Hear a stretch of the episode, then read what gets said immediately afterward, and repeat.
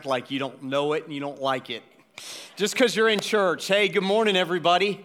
I hope you're doing well. It's one of my uh, favorite Beatles songs, and um, no, I didn't request it for the intro for this series. Um, you would think that I have that influence, but I really don't. All right, but anyway, I do like it though. So uh, I'm, my name's Todd. I'm the uh, lead pastor here. Really glad that you're here. Uh, it has been a while since uh, I have uh, been here. We were here last week after our trip to Kenya and uh, shared a little bit about that. So I want to encourage you to go online and check that out uh, from last week. We had a, an amazing time there, me and uh, a few from our church and a few others uh, working with No Hungry Children over there in Nairobi. A great time. But uh, we've got a lot going on in the life of our church. I want to let you know uh, a few things. One is, is you may notice there's a few extra open seats today, and that has to do with the fact that uh, we've got about 30, uh, actually about 40 of our folks up at a uh, middle school and high school retreat, fall retreat.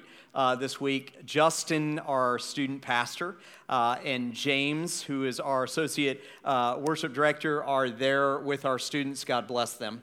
And uh, so, anyway, our students, uh, middle school and high school, uh, the pastor's kid included. So, really bless them. Um, so, anyway, they're up there and be praying for them. Um, be praying as they wrap things up today and as they uh, head home later this afternoon. we've heard good things and we've heard that everybody's safe, and, and so that's good. That's, the, that's like the bar right there. It's the lowest bar. But but it's the bar, all right? So everybody's good. And uh, youth pastors will say uh, the goal is, is to take this, uh, to come home with the same amount that you take on a retreat and camp. So that's a, those are always good things. So uh, be praying for our students and so thankful for Justin and James and all of our volunteers uh, who work so hard with our students and our kids' ministry. Also, uh, just want to let you know a couple things. As a church, uh, we hit a couple milestones or a couple uh, important things uh, this past week. Uh, many of you have been with us since February, and in February, we kicked off a generosity initiative called All In, which is a two year generosity initiative to raise enough money for our general fund. That's for the mission of our church, for the future, which is doing some projects around here, including the purchase of Building B right out there, that's right on Highway 278, and for the world, for partners like No Hungry Children in Nairobi, and uh, like our partners in Belize and uh, New York and Atlanta, all around the world. And uh, so we had a goal of 3.7 in commitments. We hit 3 million. We're still working on that extra 700,000. But uh, this week, we surpassed the $1 million mark in receipts in total cash come in. So that's a huge, huge uh, thing to be praising the Lord about.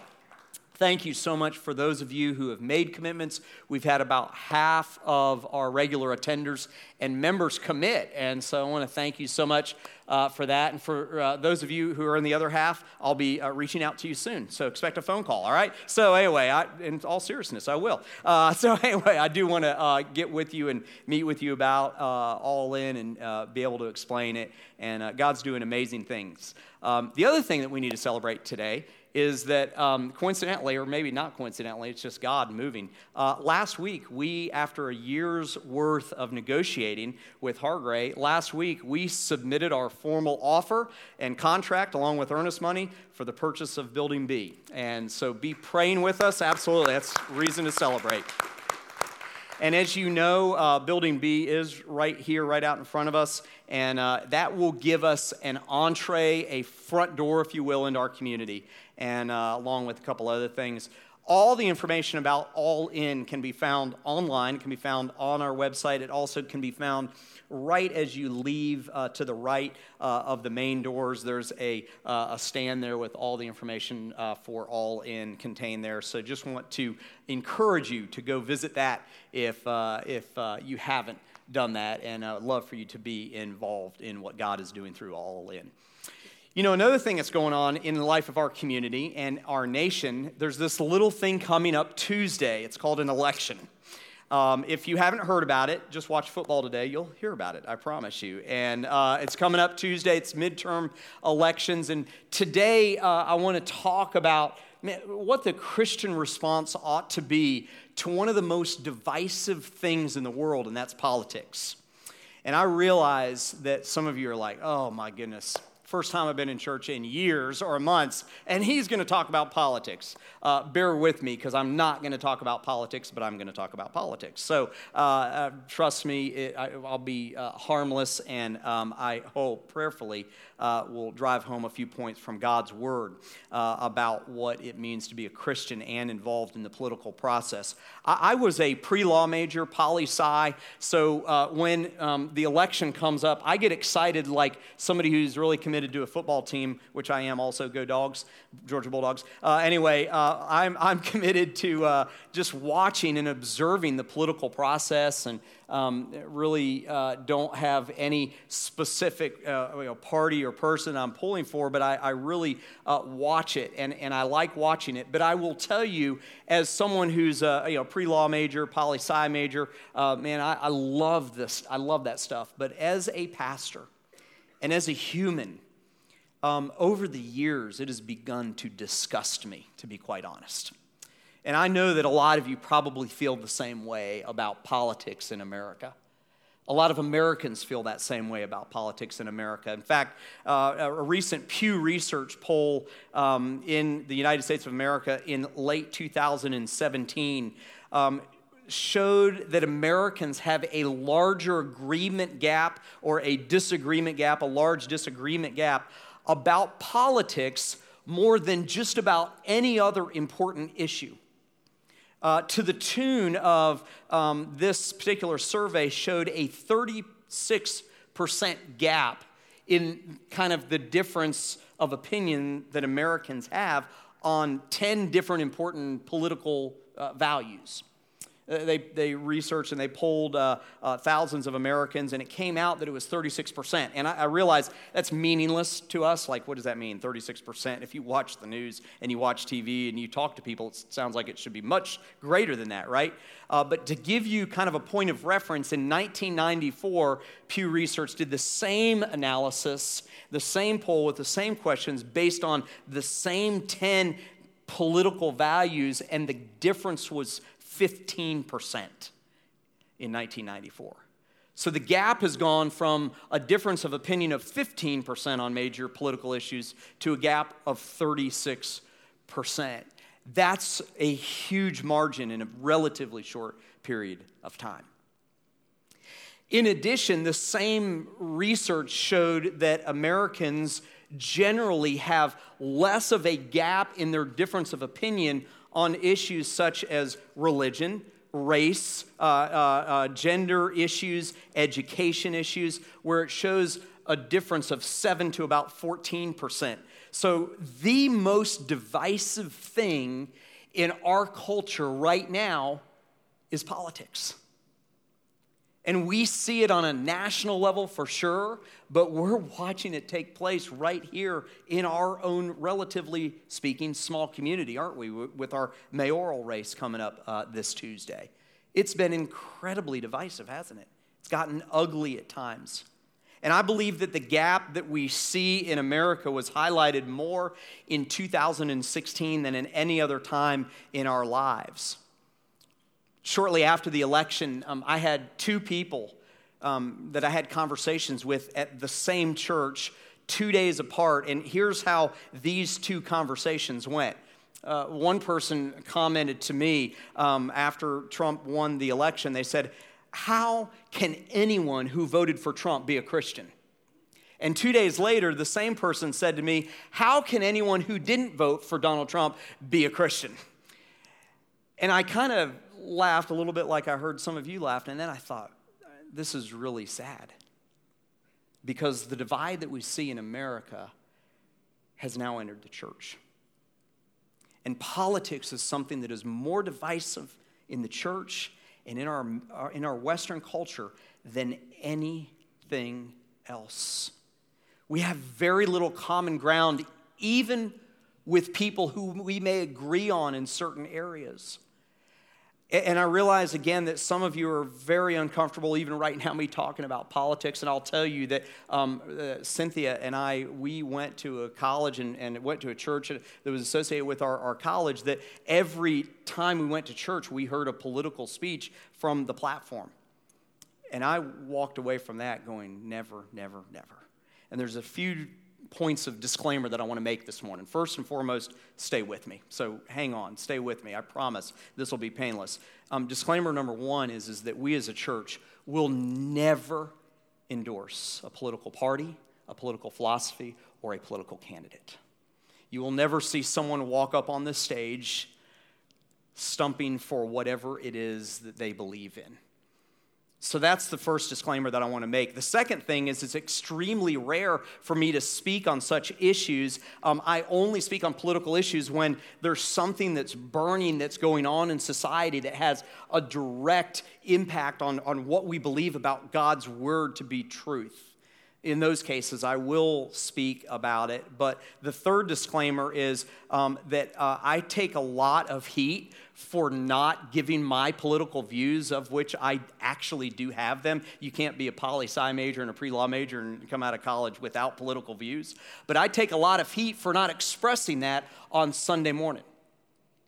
And that's kind of actually the whole point of this message is I think the Bible actually does give us another way that we can, as Christians, talk about politics in a way that does help us to come together. Because there is something that we as Christians, we as people who call ourselves followers of Jesus, actually can have unity and agreement in. And the Apostle Paul talks about it all throughout his letters. In fact, today we're going to be looking at Philippians chapter 2. If you have your Bibles, you can turn to Philippians chapter 2, and uh, we're going to be taking a look here in a few minutes from there. But let me give you the fourth, fourth disclaimer this morning, and that is, is here's what I'm not saying, and I want you to hear this very clearly. I'm not saying that Christians should not pay attention to politics. In fact, I think the opposite's true. I think we need to know what's going on at the local, state, and national level in terms of what's going on in our culture. I'm not saying that Christians should not have a political voice. There are times where God is going to call us to have a very specific voice. And I'm also not saying that Christians should be afraid to have a political opinion. Someone sent me an email and they said, Pastor, I'm so disappointed because you're afraid to talk about these issues. No, I'm not afraid to talk about those issues. But there's a very specific reason, I think we find it from Philippians 2, as to why you're not going to hear me talk about these specific issues unless they have a direct connection to God's word. And that is because there is this great divide in America. And there's this great divide that if we aren't careful, Christians will enter our churches and it will destroy our opportunity to spread the message of Jesus. You see, the great divide means that we cannot, as Christians, be committed to political views more than the message of Jesus. The great divide is, says that we can't be committed to our political views more than the message of Jesus, nor can we uh, be driven uh, by being right more than sharing the love of Jesus.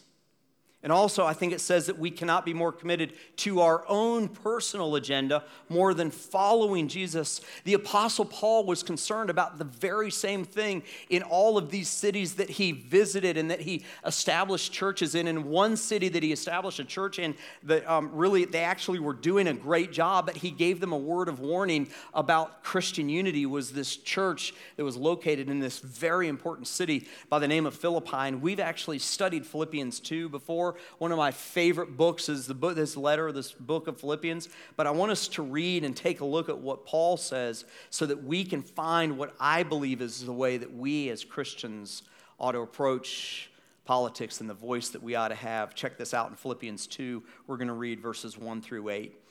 Paul writes this. He says, So if there's any encouragement in Christ, any comfort from love, any participation in the Spirit, any affection and sympathy, complete my joy by being of the what? The same mind. The same mind. He says, having the same love, being in full accord, and of what's the next two words? One mind. One mind. He says, Do nothing from selfish ambition or conceit, but in humility count others more significant than yourselves. Oh man, if our politics could get this, the commercials would be a lot different, wouldn't they? The rhetoric would be so totally changed if our politics could get this. He says in verse 4 Let each of you look not only to his own interest, but also to the interests of others. And in verse 5, he says this Have, say those next two words with me, this mind among yourselves, which is yours in Christ Jesus who, though he was in the form of God, did not count equality with God a thing to be grasped, but he emptied himself by taking on the form of a servant, being born in the likeness of man, and being found in human form, he humbled himself by becoming obedient to the point of death, even death on the cross. Now, here's what Paul, I believe, is saying to the church and I believe it applies to us in many different arenas, but today in 2018, being that it's this week, the week of the midterm elections, and, and being that it's in the culture that we're in, where there's this huge divide in America, I believe this is the message that we should hear about our time right now, and that is, is that you and I, as Christ followers, have the responsibility to have the mind of Christ. Paul describes here the mind of Christ, and his exhortation is that we ought to have the mind of Christ instead of having the mind of a man, the mind of a political opinion, the mind of a political agenda, the mind of a political party or candidate. I believe that we as Christians, first and foremost, ought to stand on the truth of the mind of Jesus. John Piper describes this. He says that when Paul talks about the three minds here, and I'm going to describe that in a minute, he's talking about not just an attitude, not just a set of values, and not just behavior, but he says it's almost like a, a set of attitudes. And I love that. It's like a set of attitudes. You see, Paul in here is describing what we are supposed to do as Christians, and he uses the word mind and he uses it three different times. And it's the same word in the original language. He doesn't change that word. It's not meaning one thing one time and one thing the other time. But what he does is he puts a description in front of it each time to, to, to bring home a more specific understanding, not a different understanding of the meaning of that word. He says that we should have uh, we should kind of be united under one mind. He begins by saying, one mind. The mind of Jesus is first and foremost one message. Church, I want you to hear that today. The message of Jesus is a singular message. And yes, it has many facets. Yes, it has many tentacles. Yes, it has many different things under it. But the message of Jesus is singular, and that is, is that God sent his son Jesus into this world to save the world from its sins, to die a brutal death so that we could have forgiveness of sins, and to rise again three days later so that we can have life eternal with God in heaven. That's the one mind that Paul's talking about here. It's not pluralistic. It's not separate, it's not multifaceted, it's one thing. It's why we as a church have one mission statement to passionately share the message of Jesus and to lead people to follow him. It's the, it's the great commission that we're given at the end of, of the book of Matthew, and again repeated in Mark, and again repeated in Acts. It's one mind. But then in that same verse, just a phrase later, Paul says we ought to be of the same mind. And I want you to hear, church, that what he's saying is, is that we ought to be unified around that one message. That we as a church, we may walk out of here today and we may have 150 or 200 people in this room today, and there may be a couple hundred people that watch this on, on uh, the, the, web stream later or, or even right now, and we may walk away from this and we may have a thousand different opinions on a thousand different things, but there's one thing that we can come together on, and that is the message of eternal hope because of what God did through Jesus. It's Christ and Christ crucified, and that's it. And so Paul says that we ought to have one mind and that we ought to be of the same mind. But don't you love Paul because he doesn't leave it out there for us to imagine what it is? In verse 5, he says, We ought to have this mind. And he goes on to describe the fact that Jesus came and he came with humility and he came to be a servant. And he came because he loved us.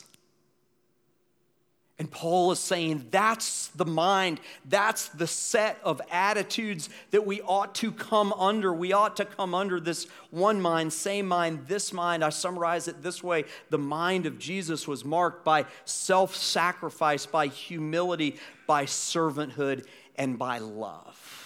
And, church, if we do that, if we come together with the mind of Jesus being marked by self sacrifice, humility, servanthood, and love, then the world will hear the message that God intends for the world to hear from the church. Not a message that divides like partisan politics and personal agendas and just being right. I'm just going to be honest for a second. The church has tried to be right for decades. And for decades, the world has viewed the church trying to be right about certain issues. And they've said, I don't want anything to do with that. You see, for a long time, the church was known more for what we were against than what we're for. And I'm here to tell you today that Christ follower, we can have a voice in the public arena, but our voice ought to come out loudest and strongest behind this message the message of Christ and Christ crucified. That's the message that, inspired by God's Holy Spirit, Paul delivers to Philippi, and I believe it's the message that he delivers to us today. That if we are going to come together, that it should be around Jesus. I came out of, of college uh, wanting to change the world for a particular ideology. And I was a Christian but as I grew in my faith, I realized that the ideology that, um, that I believed in, the political ideology that I believed in, was flawed. And it was being led by extraordinarily flawed human beings. Again, watch the football games today and watch the ads. You'll find that out very quickly. And I realized over time that our job as Christ followers is not to push that political agenda or ideal, whatever it may be for you. But our job is to have our voice announce Jesus. And I realized over time that my commitment and my allegiance was more to a political ideal than it was to the very one who came to save me from my sins. And, church, today I want to ask you where does your allegiance lie? I think our voice is an indication of where our passion and our allegiance lies. And today, the big idea that I want to leave you with is this if our involvement in the political arena, arena has the possibility to disrupt, to damage, or to destroy our ability to share the message of Jesus, then, church, we must, yes, remain silent. And we must believe that God has got it and that He is ultimately still in control. And I understand that for some of you, whatever your political affiliation is, or whatever you believe is going to be right, whatever end of the spectrum it is, that your motive behind that is pure and good, and you want to help change the world and you want to help make an impact. And I understand that, and I get that. I really do. I understand that. But sometimes that motive is really being driven by a fear that this whole thing is spinning out of control. Oh, and it is. But we as Christians have more hope than that, don't we? We have the hope that no matter how bad it gets, or how bad we think it's going to get, that He is still in control.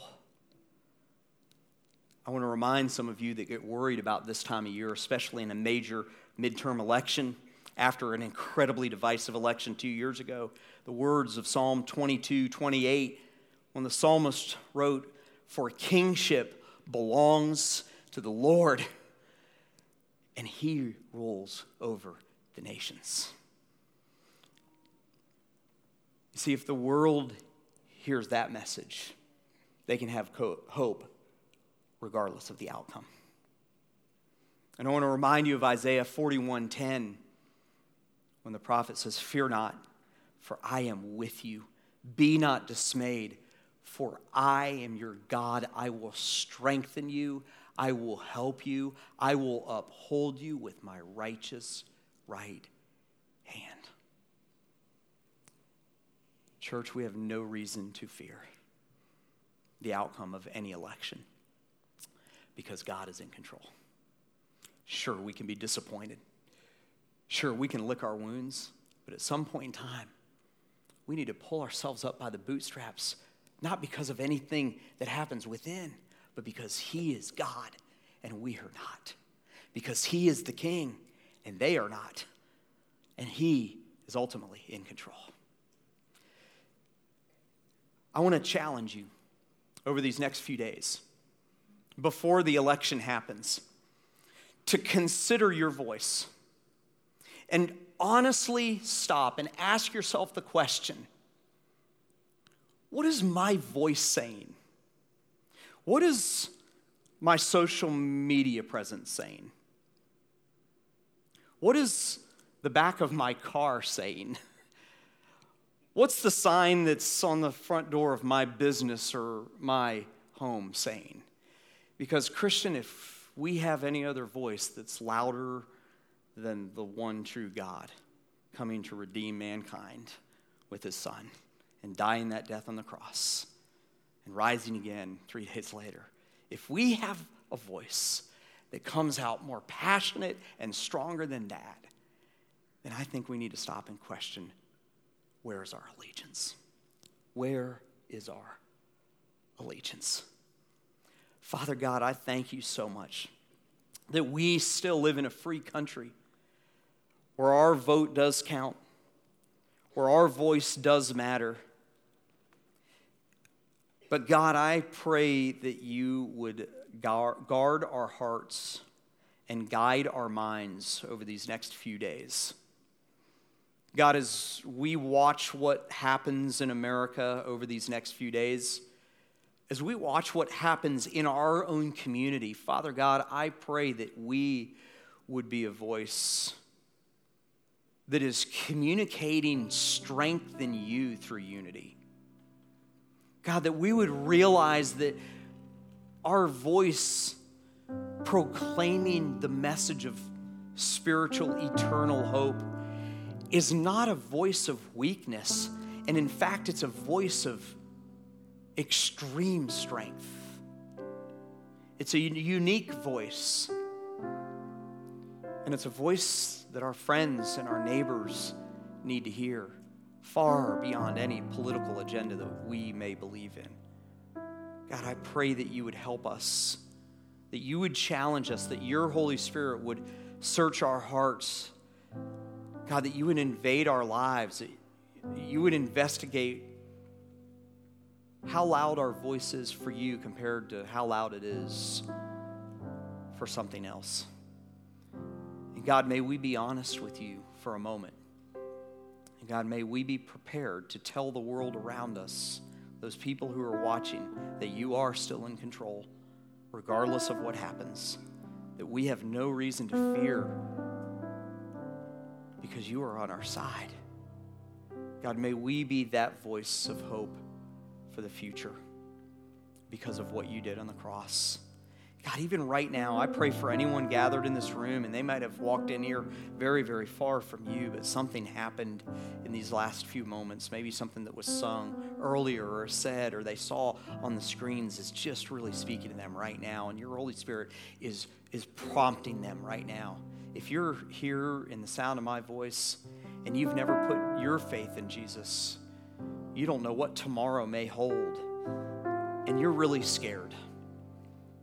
You're scared about what would happen on this earth, but you're also scared about eternity. I want to encourage you, and I want to challenge you, and I want to invite you to make Jesus the Savior of your eternity. God sent His Son to this world to die so that you could have freedom from sin, so that you can spend eternity with God in heaven when you die one day. And if you're here today and you're not 100% sure about that, I, I want to invite you to pray this prayer. I'm going to pray it out loud. There's nothing magical about this prayer. What's important is the intent of your heart. It's a prayer of salvation, and it goes something like this. You can just pray to God silently. God, thank you for making me and bringing me here today. And right now, I admit that I've got a lot of things in my life that separate me from you. And right now, here today, I accept, I receive your gift of salvation. Help me now to grow in my faith. Just in the quietness of this room while Cynthia plays, if you prayed that prayer along with me or something like it with every head bowed and every eye closed, would you just raise your hand? I promise I will never embarrass you. But if you would just raise your hand. Anyone today?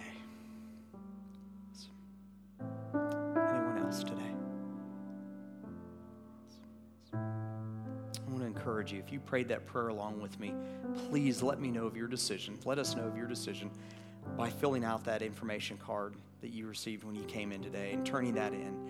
And God, I pray for those who made that decision today, the most important decision in their eternity. God, I thank you that they made that today. And Father, I pray that you would help them grow in their faith.